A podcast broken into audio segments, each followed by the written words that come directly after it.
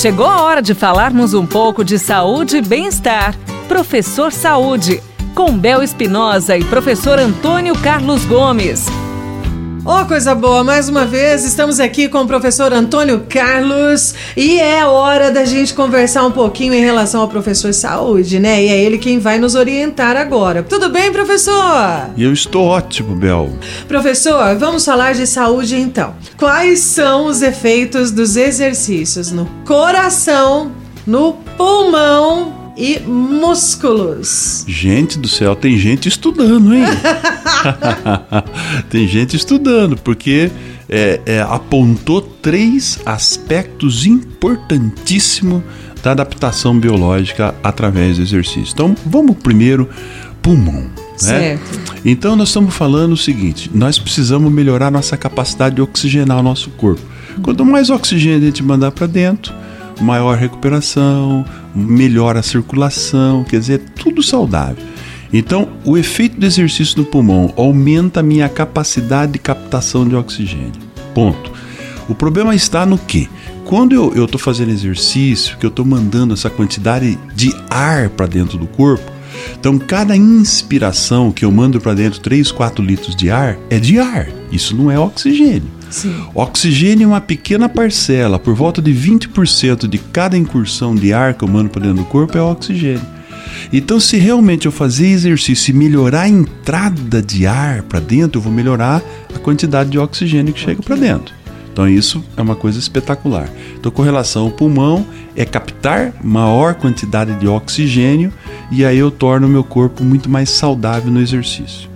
Com relação ao coração, se você pegar em uma horinha, você senta e conta seu batimento cardíaco durante um minuto, você vai ter um X número de batimento em repouso. Por exemplo, pessoas mais velhas um pouquinho, acima do 40, 45 anos, isso aí tem um batimento de 90 batimentos por minuto. Os mais jovens, 60. Quando nós fazemos exercício, nós melhoramos as funções cardíacas. Uma delas é hipertrofia do músculo cardíaco, né? E como eu melhoro minhas funções cardiovasculares, o que, que acontece? Meu coração diminui em repouso.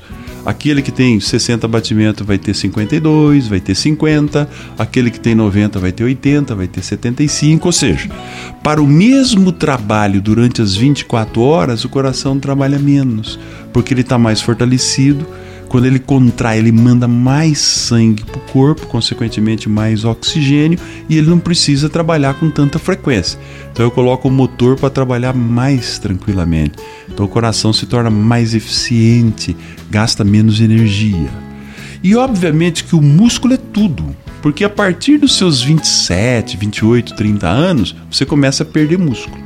Todo dia você perde músculo se você não der vitamina para ele. Qual é a vitamina? Exercício. Então a gente perde músculo o tempo todo. Por isso que eu sempre digo nas minhas aulas o seguinte: gente, nós precisamos motivar as pessoas para construir músculo. Construir músculo só tem um jeito. Preciso exercitar, preciso tensionar meu músculo, preciso fazer força né? Seja com corda elástica, seja lançando uma bola de areia, seja fazendo um saltito, seja fazendo os exercícios com peso ou não, eu preciso fortalecer meus músculos, que aí eu mantenho uma boa quantidade de músculo, inibo o acúmulo de gordura, né? E vou ser mais saudável na minha atividade. Então é isso aí. Pulmão, coração e músculo são muito bem atendidos aí pelos exercícios propostos hoje na prática corporal. Obrigada, professor Antônio Carlos Gomes com a gente. É hora do professor Saúde, né? Ele manja pra caramba e é muito bom bater esse papo e aprender todos os dias aqui pela onda mais gostosa da cidade. Até mais, professor. Vamos lá.